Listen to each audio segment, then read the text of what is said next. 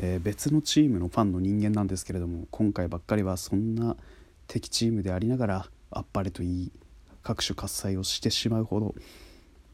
他の球団のファンである僕もで引き込まれてしまうようなちょっと特別な魅力を持った彼らについて少しお話しさせてくださいってなわけで侍になりたい野郎が行くエイプリル松田のもしよかったら聞いてください。さあということでですねあのいきなりなんですけれどもあのアメトークで先週の木曜日オリックス・バファローズ大好き芸人というのをやっていたんですね。でじゃあオリックス・バファローズっていうのは何なのよっていうと日本のプロ野球のチームでパシフィックリーグで活動しているチームでございまして拠点を神戸市に持ちます。でそのできたきっかけとかっていうものもちょっとまあ複雑な問題があったりとかして2005年にチーム名が決定したりとかしていろいろスタートが遅れた球団なんですけれどもあのかつてはかのマリナーズとかニューヨークヤンキースとかで活躍されたイチロー氏も在籍していたようなチームであのお金はあるんだけどなぜかになぜか勝てないって言われてる球団だったんですね。でそんな彼らが今季25年ぶりの優勝を果たしたということでオリックス大好き芸人をそのアメトークでやったわけなんでございますけれどもそもそもそのアメトークにおけるオリックス大好き芸人の会はあの一応アメトーククラブというウェブサービスの方でも一度やったんですけどそれのちょっとま焼き直しというかそれをもとにメンバーを増やしてテレビ版に強化したような回だったんでございますけれどもそのオリックス大好き芸人のねちょっと感想トークみたいになるんですけれどもねあのお聞き苦しいかとは思いますけれども最後までお付き合いいただければと思っております。よろしくお願いいたします。ということで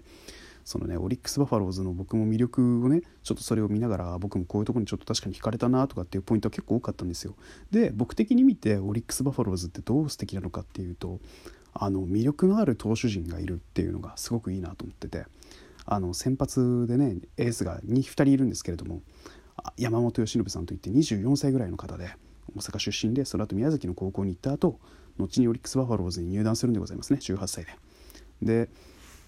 ピッチングのスキルの方が高くてでもただエースとしてのちょっと一枚皮がむけた感じがなかったんですけども今シーズンはすごくその成長ぶりもあり異次元の別格の投球を見せ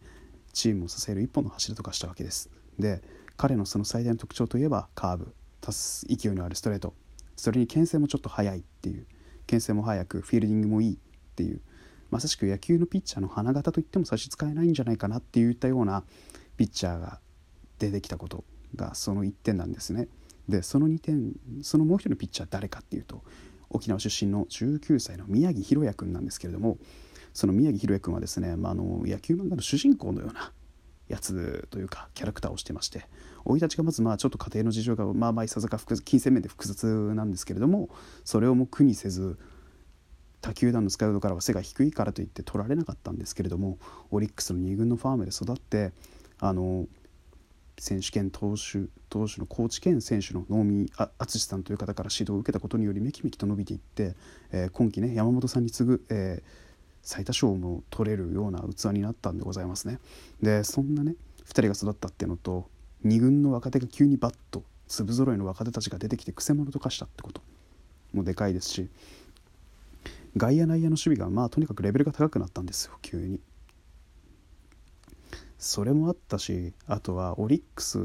て7回裏のパフォーマンスがめちゃくちゃいいんですよ。7回過ぎたかたりかなせっかくには7回突入した時で何がいいかっていうとオリ当然プロ野球のチームっていうのは球団ごとに歌を持っていて例えば阪神タイガースさんの六甲おろしや、えー、中日ドラゴンズさんの「燃えよドラゴンズ」などが有名だと思うんですけれどもあの「スカイという曲があって1回でもいいから聴いてほしいんですよ。あの歌詞が良くてそれこそオリックスっていうのは歴史的に複雑な問題を抱えたチームで、えー、オリックスブルーウェーブってチームと、えー、近鉄バファローズバファローズというチームの融合軍団なんですね。でこの融合するまでの間の問題があってで両軍にも当然球団の応援歌っていうのがあってその両軍の球団の応援歌の歌詞のサンプリングっていうところとあと本当に音が今までの野球の球団歌っていうのは直接的にこう投手を燃えたぎらせるようなものが多かったんですけど、えー、音がちょっとパンクロック調でなおかつ歌詞が綺麗であのほ走る汗輝け夢追い人が行くっていうような歌詞があるんですけどめちゃくちゃいいんですよね歌詞もね。あの球団のね特設サイトからスカイの歌詞も見れますし本当にあの一回騙されたと思って聞いてほしいです。本当に。なあ語彙力ないかこいつって思われるかもしれないですけどそのくらいいい曲なんですよ。僕は多分2021年何聴主に誰の曲聴いたって言われたらいろんなアーティスト出てくるかもしれないんですけどおそらくだけどスカイをめっちゃ聴いたと思う。オリックスファンではないんだけれどもスカイをめちゃくちゃ耳にしたと思う。っていう言うかもしれないんですね。でオリックス・バファローズの最大の僕の特色といえば個人的に見た特色というか魅力といえばあとファンとの距離が近いことなんですね。選手の1打席1打席に歓喜し湧いて選手の一回一回のイニングでの内野外野の守備に歓喜し湧き立ち時に落胆をするっていう。でもそれでもめげずにオリックス・バファローズだけを一点に見つめて応援し続けるっていうのがめちゃくちゃ素敵だなと思ったしあのオリックス・ブルーウェーブの気もファンの人もその魂を忘れないようにしてるし近鉄バファローズの人は大阪の赤牛の魂をかつての赤牛たちの魂をというのを応援幕をね下げてたりとかしてるのもちょっといいなと思ってて。いやそんなね球団が好きな人たちが帰って僕は羨ましいと思って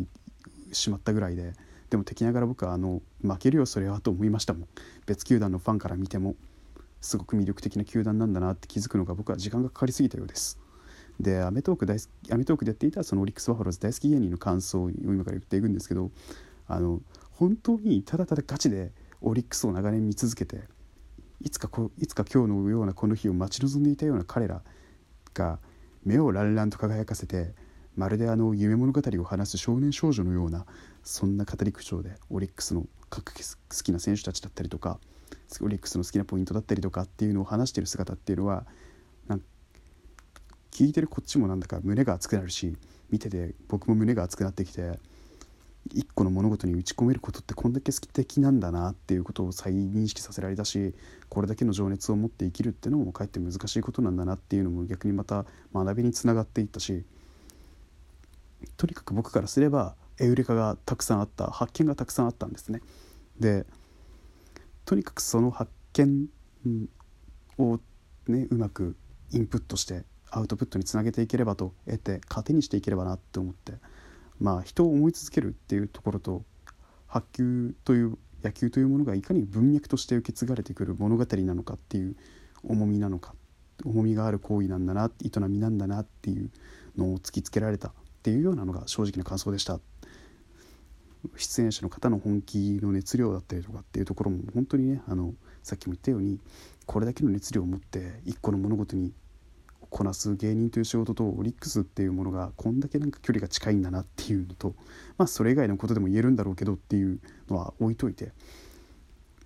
でもそんな彼らから見たオリックスだから僕にもこうよく入ってきてるだけなのかもしれないっていうのは当然言えることだけれどもそれでも僕は一他球団のファンとして言わせてもらえれば僕らだって負けてないし来年また戦うところが見てみたい。そう思わせれるような回でした。有意義でした。僕もねいつかはあのいつかはね うまくやれるかどうかわからないけどまあちょっと大きいところで喋ってみたいななんて思ってもしています。でもそんな彼らを見てワクワクした僕はもっとなんかこうワクワクできる話を提供できるように頑張っていければと思っております。ってなわけで以上ここで終わりたいと思います。侍になりたい野郎が行くエイブリル松田のもしよかったら聞いてください。ここにて終わろうと思います。お寒くなっておりますのでインフルエンザ風邪対策コロナ対策など4年なくやっていただければと思います。お相手はエイプリル松田でした。それではまた。